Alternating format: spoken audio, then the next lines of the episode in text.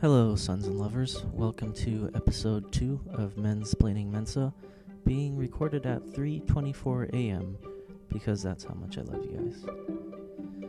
So, in this episode, we have on our agenda a little bit of housekeeping, some apologies and items I forgot to include in the first episode, followed by a more targeted treatment of my thoughts on media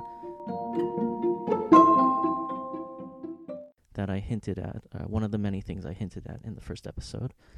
By the way, I realize now that that first episode was painfully generic, kind of general. I didn't get very specific about anything really.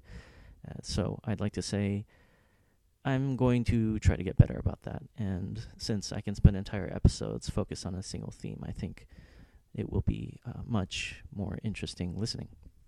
So, a couple things I forgot in the first episode. I forgot to shill. And although you'll never hear a commercial or ad on this podcast, it is important that it's visible. So, if you've got a second, if you could please give me a rating or a review on any of the platforms this is on, I'd really appreciate it. I heard iTunes is the you know most influential place to do that, but I understand if you don't have an Apple account to do that with, in the same way that I didn't have an Apple account to make this podcast, so I had to make my first Apple account. So, yeah, if you have iTunes, please do that. If not, you know, Spotify, Google, really, really appreciate it. So, let's get Nostradamus out of the way. Uh, Nostradamus told me that he cannot stand being asked about the Big Bang Theory every week, so uh, I agreed with him that we would change the topic every week. So, today we will ask Nostradamus. Nostradamus, why do people like J.J. Abrams so much? People like J.J. Abrams because he makes Michael Bay look like Stanley Kubrick. Why, thank you, Nostradamus. One more point of order before we get into this. I plan to release episodes weekly on Thursdays or Fridays but I would love it if you followed me on Twitter or bookmarked my website in order to be aware of when exactly that happens. Uh, I link to both those accounts on the podcast's webpage, and the website is theivoryglower.com, so like the ivory except instead of a T, it's a G as in Gary, L as in Larry. And that's the same handle on Twitter, the Ivory Glower, and you can find me that way. On to the apology tour. So, there were many flaws in that first episode. You may have heard dishes being cleaned in the background. The volume levels were all over the place. The dialogue would cut in and out. Just the overall, the editing was just horrible. Uh, I am working on that, and hopefully, the second episode will be a lot better. I'm learning, as you can imagine. Uh, more importantly, though, I, I, did want to note that I, in the first episode, and it will probably happen again, I sometimes am a little too fast and loose with generalizing about Mensa when I'm really talking about Mensa Chan, which is that uh, seedy underbelly of Mensa that is very similar to 4chan, what I called an unmoderated hellscape of bigotry, which I stand by. And if, in particular, uh, I've become acutely aware that if you are a person who has agreed to be on this podcast and are trying it out to see if you're sure, you might get a little scared by how confrontational I'm being. So I, I just would like to ask anyone in that position to give me the benefit of the doubt and let me know so we can talk through it. And of course, if you don't feel comfortable, I, I completely understand. Just a couple small notes, follow ups to things I said last episode. Uh, I forgot to mention that uh, when I said that the top 2% of scores on an IQ test get in and oh the 1 in 50 thing i forgot that the point of my saying that was i don't actually think 1 in 50 is that special. And because of that i, I don't i think it's easier than most people think to get in. I know that sounds weird but i mean i know a lot of people who i think would get in and you know like i said in the last episode i really didn't think i would so not that special, but kind of the the point of this podcast. So, you know, somewhere in between there, I guess. Um, it is now looking like Jamie Loftus, the author of the podcast that inspired this podcast, is ignoring me, which is completely understandable. I tried to contact her on Twitter, and I also reached out to her agent through her website, and I haven't heard anything. So, uh, I mean, she's not that famous. but in any case, uh, that's another reason I'd really like you to rate this podcast up, get me some visibility, so I can finally get Jamie on here. I think that she will be our white whale of sorts. And and if you help me get us there, then I will do one of those YouTube reveals. Like I'll reveal something secret about me. So um, yeah, I'm sure that will motivate you even more. Uh, I also, um, you know, this this may deserve further discussion. It's just kind of an aside that I forgot to mention. Uh, my wife, who I like to call teacher wife because it sounds like sister wife, and I think sister wives are funny. Uh, teacher wife hates it when I kind of unintentionally boast about IQ, and it made me wonder what the difference is between actively verbally boasting about it and kind of doing it in your ho- own head. Uh, being someone who doesn't really talk about it that much and really talk that much at all, at least to people I don't know, uh, you know, most of my boasting happens in my head, and I don't think it's that different. But it's much harder to control when it's in one's own head, and I am learning to be more sensitive about that. The second episode is super important. Uh, as you probably know, the second of anything tends to be a huge test for quality. So, you know, once again, hope you guys like this. Um, I also would like to throw in a couple weird stories uh, and notes, possibly from Jamie's podcast and or my own life related to Mensa. That wouldn't really fit in anywhere else. And also, it sounds like none of you are going to listen to her podcast because I asked you to, which is fine. But um, then I will regale you with tales from it. So, uh, weird, my year in Mensa story. That's Jamie Loftus's podcast she ended up going to the annual gathering. That's sort of like the uh, the Juggalo annual gathering. I think it has a funny name, but I forgot. Except it's for Mensans. Not too different. Just kidding, kind of. Anyway, so when you go to the AG, as they call it, uh, well, her experience involved at registration, they asked her to put a sticker, a colored dot sticker, on her shirt that indicated her physical comfort with hugging. And there was a red sticker which meant no, a yellow one that I guess meant maybe, a green one that meant yes, and then a blue one that meant you're single. That is one of the most messed up things uh, I have heard in a while. I, I, mean, I can't even begin to. I mean, I, I don't want to begin to. Ex- I shouldn't have to explain how gross and wrong-headed that is, and it goes um, kind of a ways. It's another piece of evidence in sort of my list of how sometimes Mensa just misses things. So that's that. And here's a funny story from my personal life. Uh, one time I went on out on a second date, and it was a very important date because it was the second one. If you've been paying attention, and it was going well, but I just wasn't closing the deal. And so I thought it would be cute to kind of go in this little wooded area by, you know, the zoo we were visiting. Uh, ostensibly to, you know, move things forward, but of course I couldn't function or that sounds like something that I'm not trying to say, but I I screwed up. And so I panicked and then started telling her all about how I was in Mensa. And then, yeah, that was the end of that. So that was kind of a funny story. Her name was Ishtar, by the way, which I thought was really cool. I told her I was intimidated by that, as you might imagine. Anyway, doesn't matter. All right, so today's topic is unified media theory, which is just what I call my broad all encompassing theory on movies and TV shows, media that I like. For the sake of argument, we'll just talk about movies today, although the same argument can be ported over to any medium. Almost, you know, sometimes it might not quite work. So, in the last episode, I promised to get into why I admire Ethan Hawke for shitting on Marvel movies, and the time to explain has come. Just like I can't talk about Mensa in public because people tend to get defensive, and rightfully so. I can't talk about my favorite movies in public because most people haven't heard of them and you know might be annoyed by that. You know, uh, you better than me.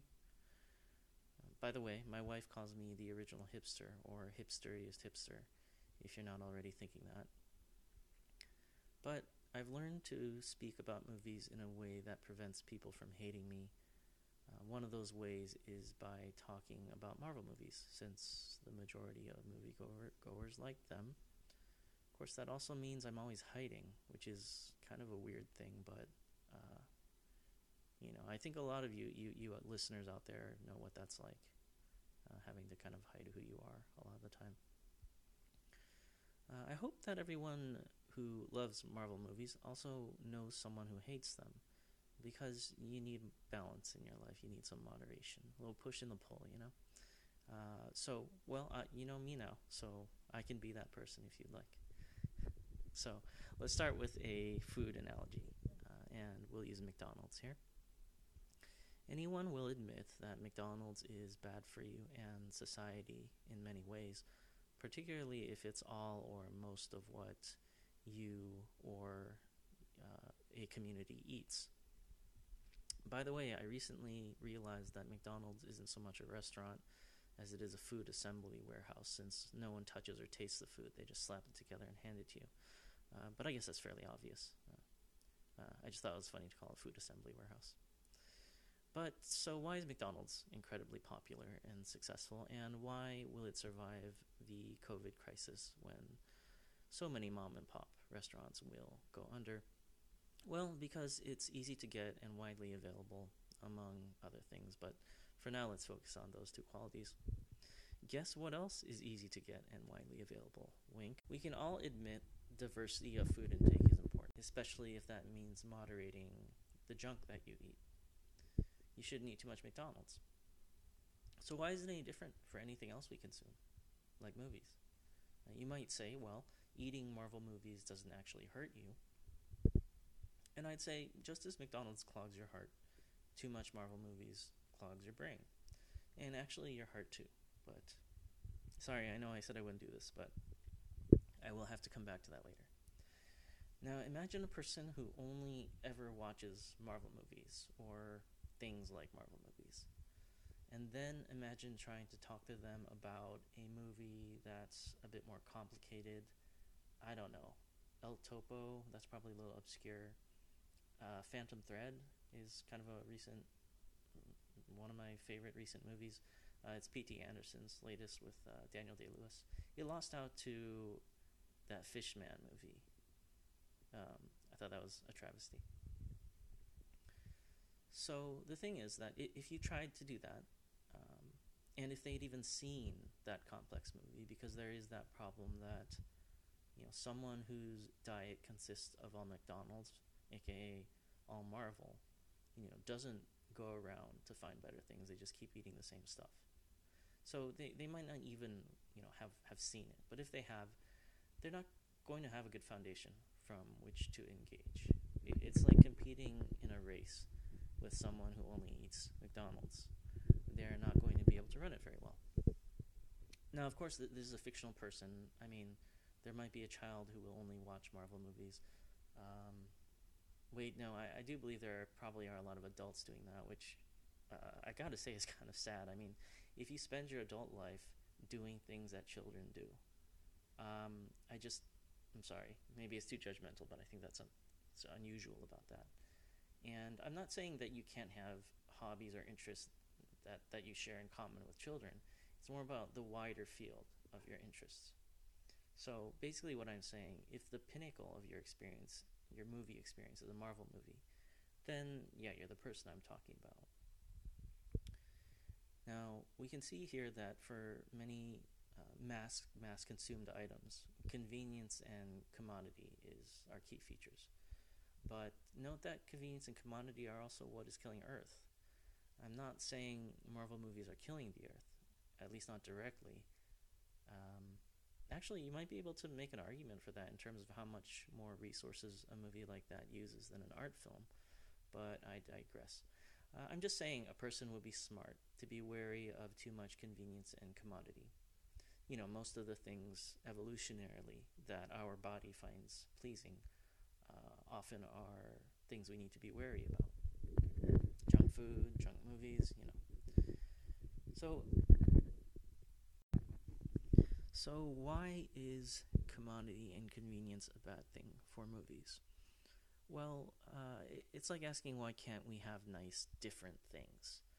If you just look at a big box store or once again McDonald's, the more those organizations, uh, or in this case, big box production companies, I might call them, the more power those companies amass and the more conglomeration that occurs in the industry, Disney, um, the less diversity you're going to get in your product.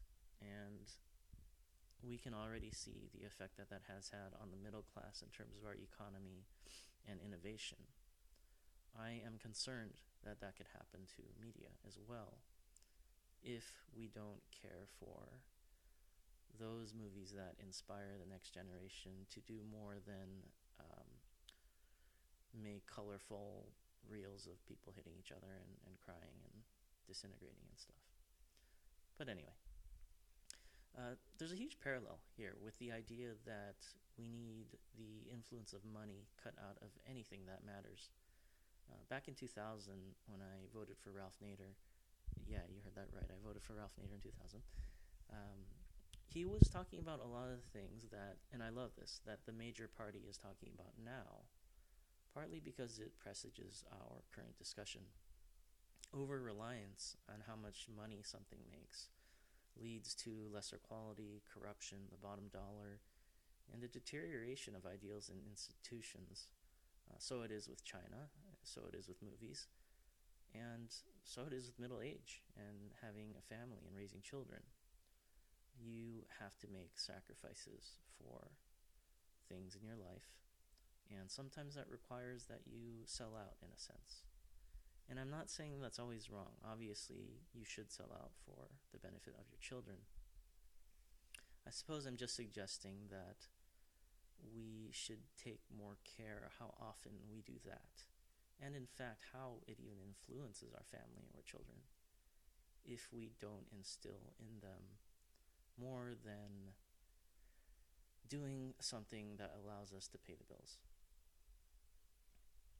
Now, you might say, okay, hipster, heard it before, stop being a snob. And I get that. But I'm trying to communicate something more than just a tossed off hipster insult to J.J. Abrams, which, by the way, I will keep doing that forever. Um, so, most of what we've talked about have just been setting up the utensils for the meal we're, we're about to have. And the key question here is what is it that I would like to change about movies or consumers of movies or the industry? And uh, I don't know, this, this might be something you didn't expect to hear. I, I think that the whole range of arts and, and entertainment that we have access to are all important, so long as they're balanced. I mean, just as Marvel movies need art films for a healthy media ecosystem, uh, so does rotting flesh need living things? And, you know, those two things have to work together in concert to maintain life. And so I'm not trying to make an objective statement about what kind of art or entertainment should be created and all else eliminated. It's just a question of maintaining balance. If we suddenly make one disappear, we wouldn't be able to have the other. And in fact, I think that's something that's happening in the film industry right now with the dominance of the blockbuster and the obsolescence of anything else. The problem, though, is if an imbalance is created in which one form dominates, it sets the system off kilter. And you know, why does this happen? Uh, money, of course. Uh, as we're seeing now that the 1% should not be what they are, should not have such an influence on us. It's the same with movies. We should be careful when we only consume the well funded gruel that's served to us and goes down easy, that's coming from the corporations, whose only aim is money, that is suspicious. And I think we're seeing that in so many different realms now. And the movie realm is no different. So, from a broader view, which I think might help, because sometimes, as you can tell, when I get detailed, I, I can get into the weeds and uh, fall apart a little. So, thanks for bearing with me. So, anyway, so from a broader perspective, and what I'm saying is follow the money. In anything you do, follow the money. And when you find where the concentration of wealth is, you will also find what is wrong with that thing.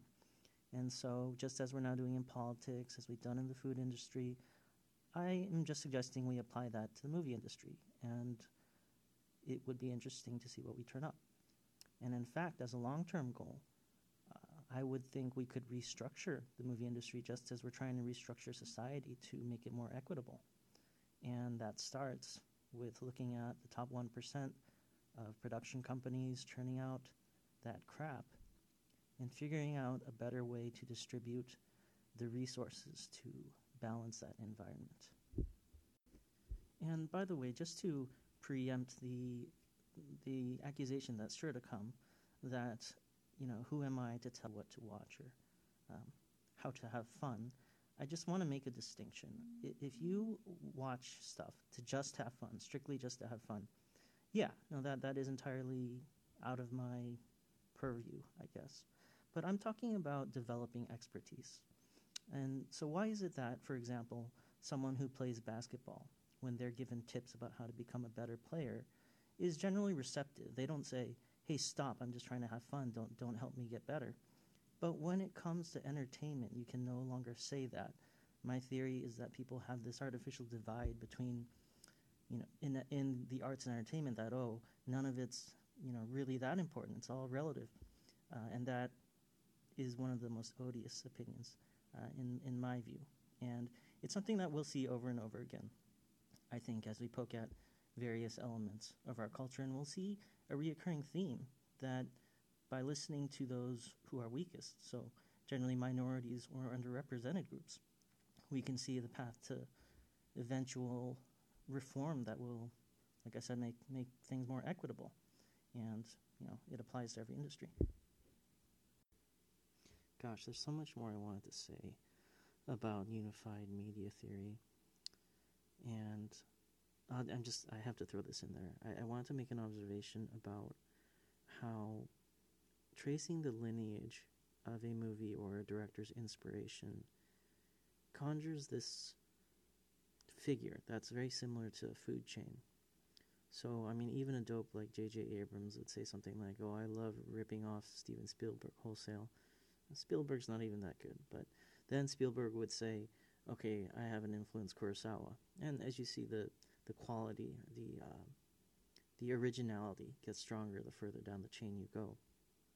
And I, I'm just afraid that that chain could either be cut or artificially created.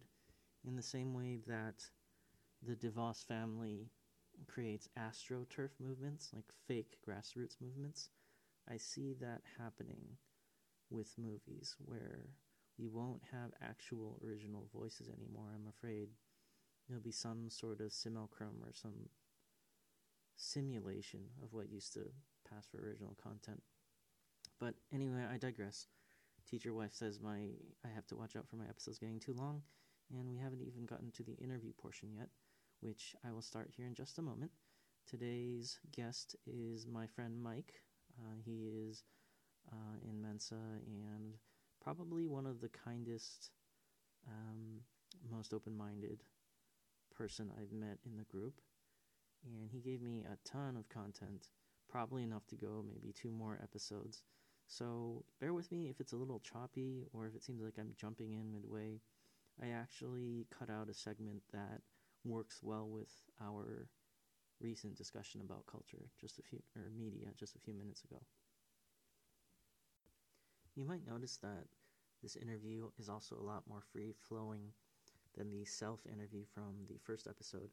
I decided that going through an itemized list of questions wasn't really the best way to do this. So I'm just going to quickly run through some of the answers Mike provided to my battery of questions that uh, many of which I, I, get into more detail and ask him about in the interview segments.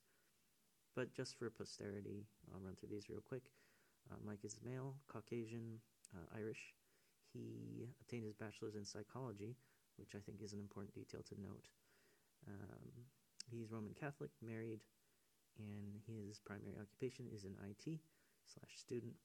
His favorite movie, book, TV, musician are Star Wars for A New Hope, Jailbird by Kurt Vonnegut, Arrested Development, and Tom Waits. He does agonize over naming favorites, which I think is going to be a trend, but we'll see. And does he collect anything? Yes. Regrets. Uh, that is something I collect as well. Um, he admires his father. My cat is sitting on the interview sheet. Um, he is a huge comedy nerd, like a stand up comedy nerd. Uh, a lot of that I had to cut out just for context, which I'm really sad about. Oh, hey, um, not that I would ever need anyone to donate to my Patreon, but I guess I could put all the raw interviews up there. I mean, because no one wants that, but just an idea. Uh, the rest of it, oh, uh, he thinks that most Mensans have in common that we all seem nervous, which is a important point that I that I that we get into in the interview section. And if he could change anything about himself, what would it be? He would like to talk less and listen more. Uh, I find that that talking a lot is also sort of a commonality among Mensans, and would just ask that you be sensitive to that. It it, it doesn't mean that. Anyway, just you know, and I, I really enjoy talking with him. So hope you enjoy it too. So. It's funny that for me, for me, that reminds me of how frustrated I get since things in the arts are kind of more fluid as far as valuation and people's opinions about them than say science. Well said. Yeah. That the quality of being a good writer is so misunderstood that people say things like, "Oh well, everyone has a good story in them," but that doesn't mean that they would write it well. And it's just like, right.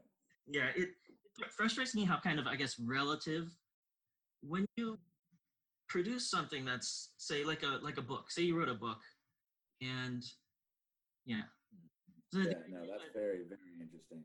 Yeah. And bringing up the cultural part of it too, uh, there's so many mitigators to a term like intelligence mm. or a term like above average intelligence or genius or whatever word you want to apply to it, particularly a word like genius, which just it's just a loaded word, you know, yeah. it's a loaded word.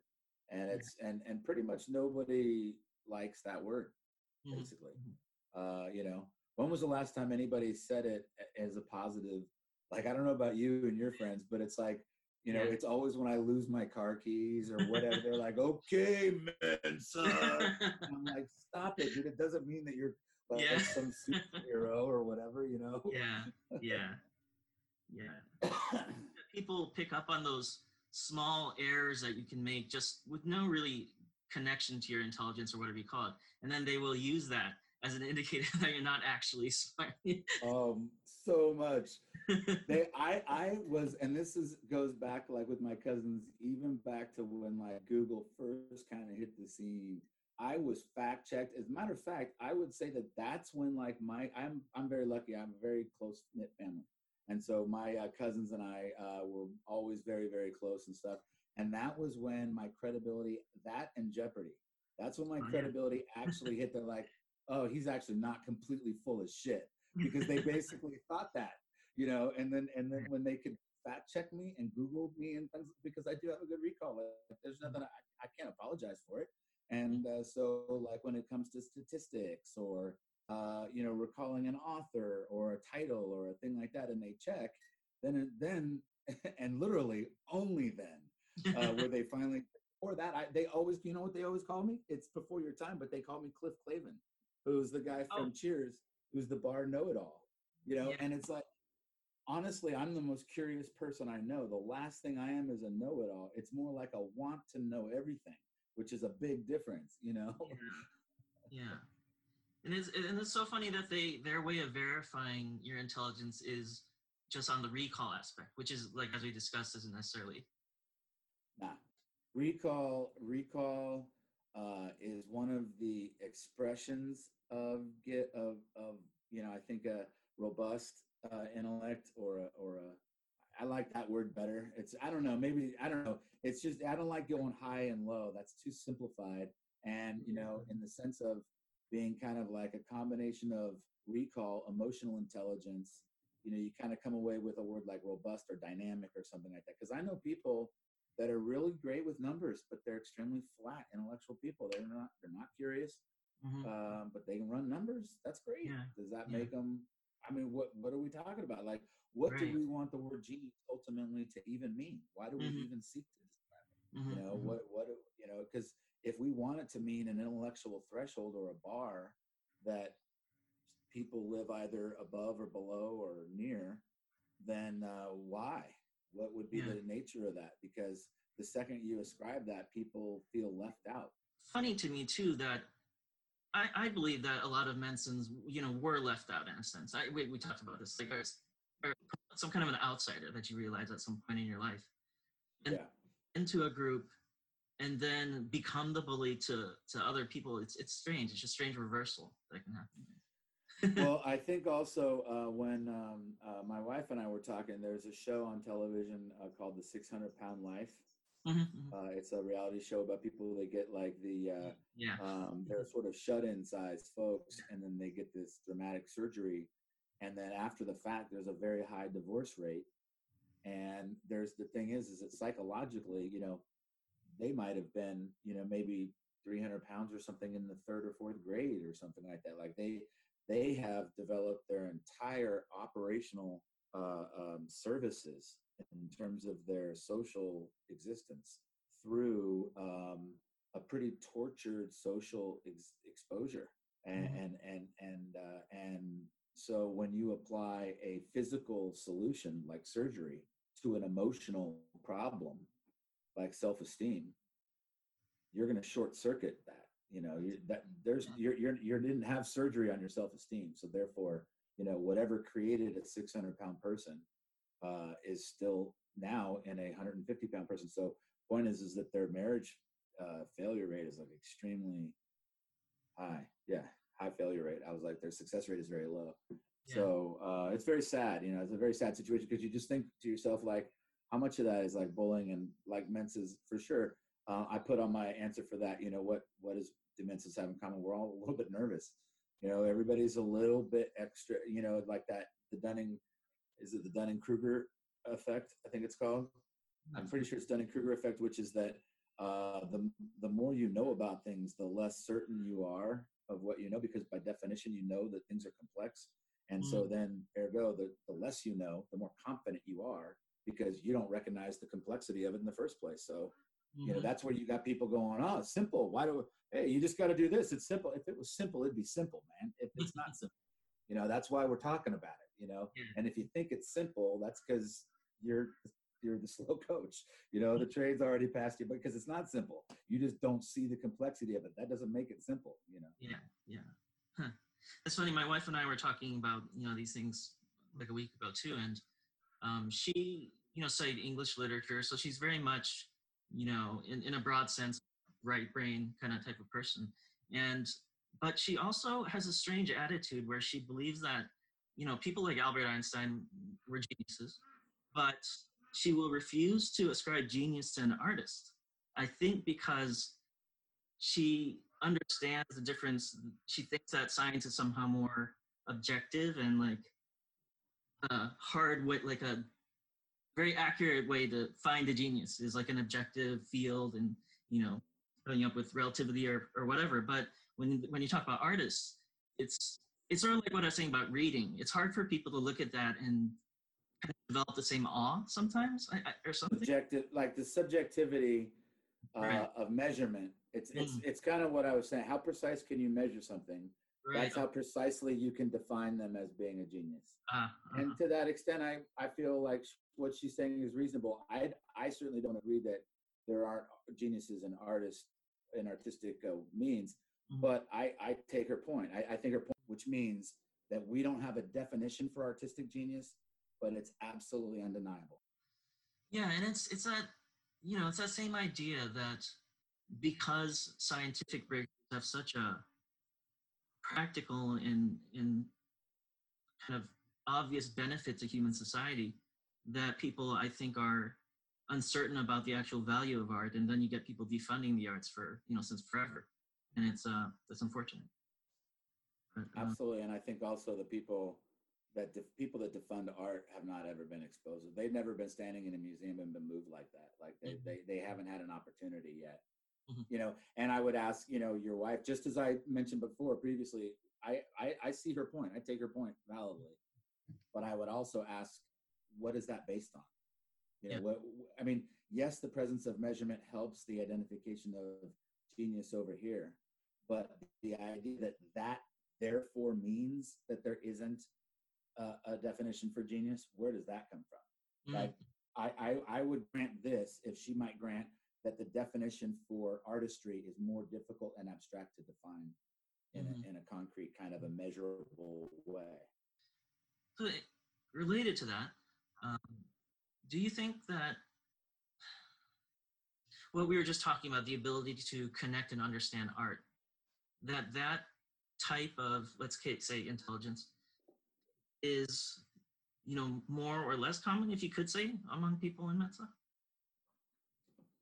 I guess I'd say that if you're looking at a group that has already been subtracted from the larger group as representing, I mean, a position of a 2% score uh, percentile on a given uniformly applied, you know, test or something like that, then you could say that they would have more similar to one another in a deeper level examination than they would with the general 98% that they've just essentially tested out of.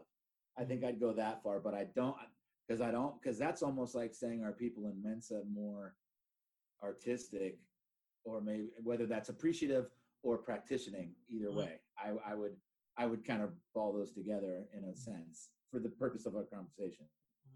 And I'd say that um,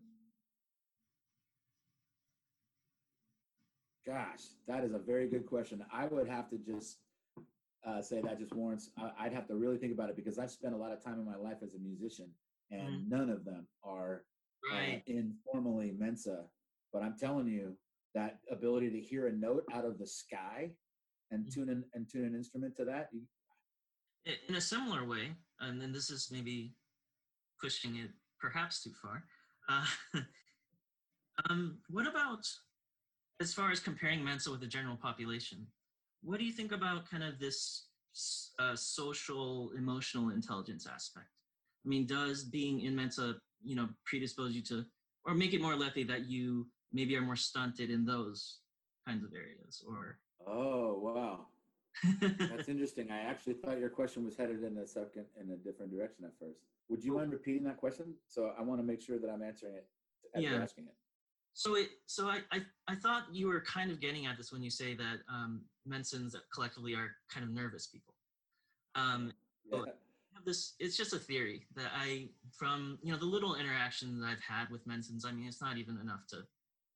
Anyway, um, but I just have this sense that there's always something social, emotionally a little off. I mean, I don't, you know, yeah. yeah. Yeah, that's absolutely the case. And it's funny, I have a great memory of Jason. We were at um Yeah.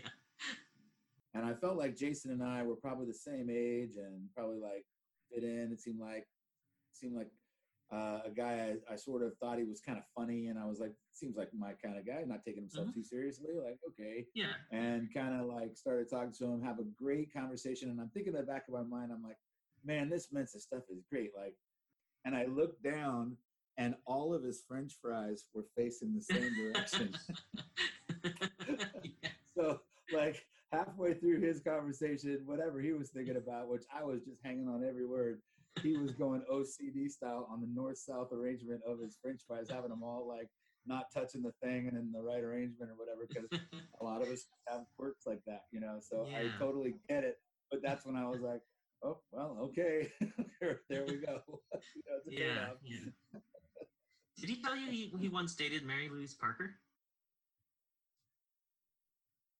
She's not. She's not super. For some reason, for some reason that super shocked me, but then also Yeah. sounds that rings somewhat familiar. I think that may have come up. Uh, he has a very interesting kind of a, a whirly bird kind of a life. Like he's got a lot of very cool stories, and Yeah. seems to be going a 100 miles an hour and stuff. Mhm. So yeah, that's just just a quick comment you know i think we'll come back to the art stuff in a moment but it's funny after what we just talked about that you have kurt vonnegut here which is great it just reminded me of i have another friend who you know i think would be in mensa he's just very left brained i mean at the risk of generalizing told me that he read a vonnegut book and then when he was finished he just he says he didn't get it like he didn't understand it and i, and I just thought yeah. like i yeah i don't, I don't Do you happen to remember which one it was? He actually didn't remember which one it was, but I'll find out. Well, yeah, yeah. Uh, I think teach their own. I think that that a person pursues on their own. I, I mean, like in other words, you know, it's great when you like uh, Catcher in the Rye. Okay, fine. That's because like six books were required for about eighty percent of people, and so that's the one you liked out of the six ones you were required to read, and you haven't read anything since then, really. So that doesn't mean that that's your favorite book. That means that that's the favorite one of the little sample size that you were forced to do Mhm. whereas you know they're they're you know when you're reading and reading and reading after the compulsory stage in your life Right. um, i think that when th- those people frankly i hate to use this word but those those are the people that frankly get to have you know favorite writers and books and make comments because you, you you're not in a position uh, vonnegut has such a riff on like 20th century and mid-century like writing and he has such a uh, a uh, narrative uh, style that if you don't have anything to compare it to, uh, it's like I, I- I'll compare it to this. I I saw the X Files movie when it came out, Mhm. and I never saw one single episode of the X Files. so that's what it's like for a person that doesn't read to just pick up a Vonnegut book and try to fight through it. It's like, Yeah. well, they didn't like they didn't forget their lines. Like it wasn't a terrible movie. I had no idea what was going on from beginning to end, but uh, okay. Mhm. So like Vonnegut has jokes on jokes that are layered in uh, that are based on his, you know, because he's not a writer that tells you a story. He's a writer that you know tells you about a story, and it's up to you to do the work and do the heavy lifting, and that's why I love him. It's like Tom Robbins is like that too. Um, Yeah, yeah. It's not a dark and stormy night Steinbeck type of delivery. It's oh, now I'm doing the work. Now you're making me tell myself the story. You know, Mm. so that's like walking into a gym. You, you know, the next day you're sore. You're like, you look at that book. You're like, okay, I don't want to do that work. I want you to tell me the story. I don't want to. I don't want to write it myself. You know. Yeah, yeah. That, that's so interesting because I, I, I I also believe that um, people who aren't as refined uh, a reader um, tend to over rely on plot, and when then the plot's gone, they kind of panic. You know, so they can't really read, you know, novels that are, uh, I guess, more stream of consciousness or abstract a little. Yeah. Per, absolutely, completely connected on on that exact point. Absolutely, Yeah. because that's exactly what I'm getting at. Is that they kind of maybe it's not that they don't want to; it's that they're not prepared to do the Mm. lifting, to do the work. Mhm. uh, when it comes to the types of reading that stretches you out. You know, if, you want to read, uh, you know, magazines or you know, uh, short stories or articles that are compelling and sort of journalistic, great. There's use the muscle. That's fine. Nobody should ever. It's kind of like people that quit drinking. Like, don't ever tell somebody how to do it. If they're doing it, just do it. Just you do it your way, and that's great. And if people like reading, uh, you know, short stories or the jokes in Reader's Digest, that's they're reading. It's better Yeah. than clicking, you know. Yeah, So, yeah. uh, yeah, you know. Um, but I, I do think that if people are incrementally introduced to particular types of reading styles, it can absolutely ignite a life of reading. And Mhm. when they're forced to read material that may have been out of their reach at the time they were forced to read it, uh, reading itself can be a self-esteem exercise that it doesn't need to be Mhm. um, and that people can have you know difficulty picking up a book for enjoyment's sake and that to me is it's like going through a life without listening to songs it's like you don't know what you're missing the definition of not knowing what you're missing Mhm, mhm. Huh. Oh, so that that kind of connects to one of my other questions. Is um, I have very strong feelings about the Big Bang Theory. I kind of hate it.